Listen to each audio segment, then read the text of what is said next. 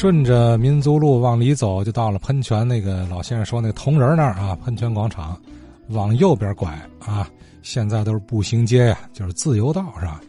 到了民生路交口，又一个小广场，站住别动。右手有一座楼，唐文泉昨天讲了，那个风格还不错，误以为是老楼了，其实呢是八十年代建的楼。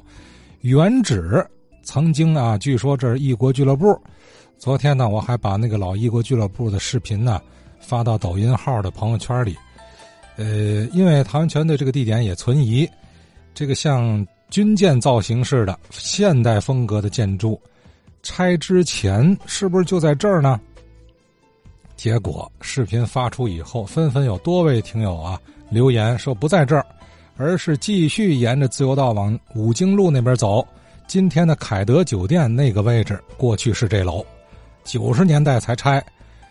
曾经是什么呢？是电力的工会俱乐部哦，电力的。咱听老听友孙天祥先生是曾经老电力的职工啊，咱听他说说。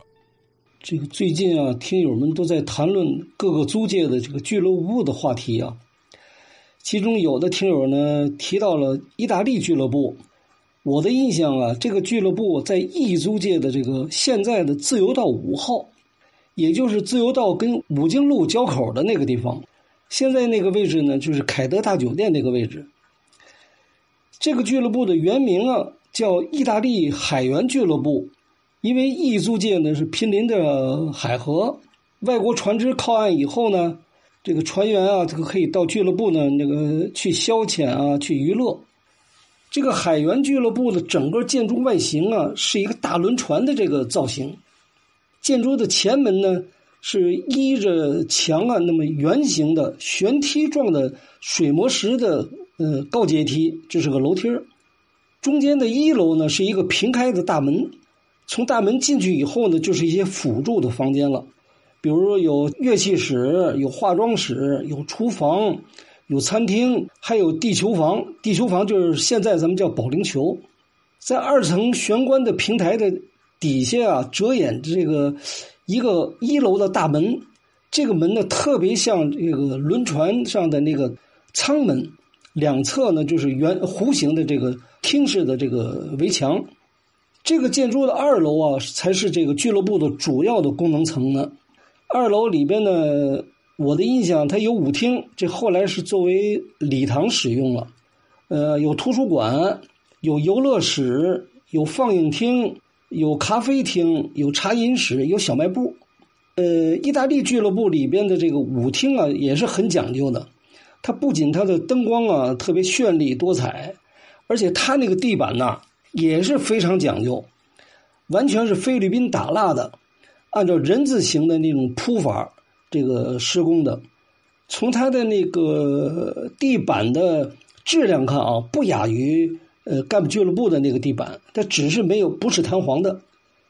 这个建筑的楼顶呢，挺有特色，它是一个庭院式的一个休闲的阳台，阳台的灶棚呢是像一个轮船的甲板一样。每年的从春季到秋季这个之间啊，海员到了以后，和租界地里边的外国人呢，经常在这里边小聚，喝咖啡啊，喝茶呀。那个位置啊，就像跟在海上的一一样的感觉，相当空旷。哎，有风，哎，有这个有阳光，挺舒服。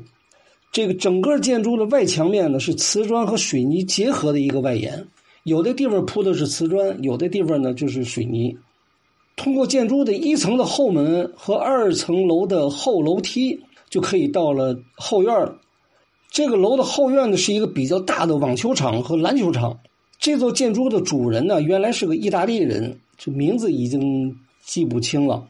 四九年以后的时候呢，虽然这个楼呢被国有企业使用着，但是这个楼的产权一直还是属于。呃，意大利人，呃，只是由中国政府啊来代管它。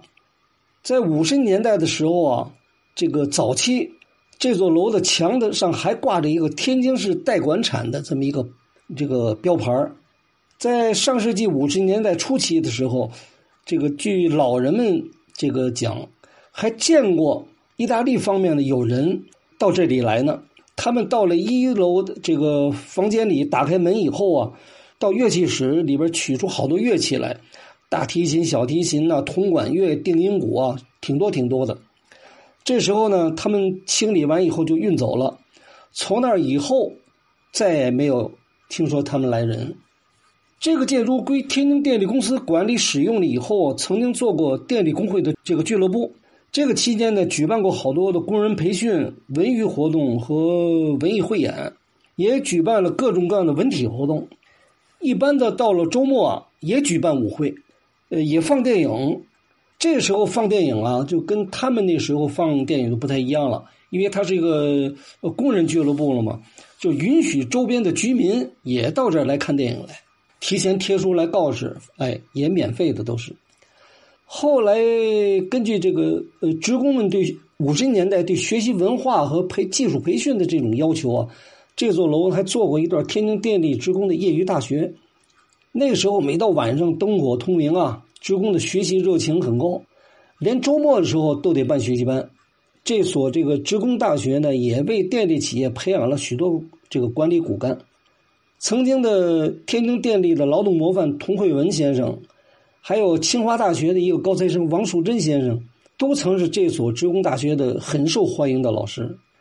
文革期间呢，教育停办了，这座楼呢就做了天津农电公司的办公楼了。八十年代初期的恢复工会活动的时候呢，就又交给了天津电力工会，作为电力工人俱乐部。在这个时候，这个建筑基本上还保持原貌，结构也很完整，没有大的拆改。到了九十年代的时候，因为天津要建设电力调度综合楼，就是现在的凯德酒店，和准备呢武经路拓宽，要建设的从和平区经河河北区到河东区的一条干线，这时候就要呃退红线了，有些建筑呢就有一些碍事了，就得拆掉了。可是呢，根据国家的政策和有关规定啊，要想把这栋楼拆了。必须得经这个楼的主人同意才行。于是建设单位啊，就通过了外事部门和外交渠道，多层次的联系意大利的驻华代表机构，请他们呢帮助找这个意大利的，呃，当时这个主人，或者呢是这个主人后代的继承人。可是几经周折吧，也经过多方努力啊，始终没有找到。最后，经过有关方面同意呢，只能够请一个咨询单位做了个资产评估，由建设单位呢支付一定的补偿金，这个钱呢放到了政府的房屋管理部门去，就等着将来有机会再处理这个事情。以后就把这个房子拆掉了。当时的经办人呢也觉得这个建筑拆的是很可惜、很可惜的，感觉啊，无论从建筑的造型特色和它的使用功能，都很有保留价值。但是面对着企业发展的基本建设需要和市政道路的拓宽退红线的要求，最后也没有办法，还是得拆掉。可能这里有的同志觉得啊，呃，怎么这电力企业的建筑怎么就这么集中啊？怎么电力公司的旁边就有了这么一个电力俱乐部，是这么巧呢？是吧？我觉得这个这个现象可能跟当时的历史条件有关系。当年呢，一般的比较成熟的产业，都在自己的企业周边这个建有比较好的配套设施，造成呢它的这个职工相对的居住集中，它的使用的建筑也相对的集中。还有呢，就是可能与当年的国家总体管理思路可能有关系。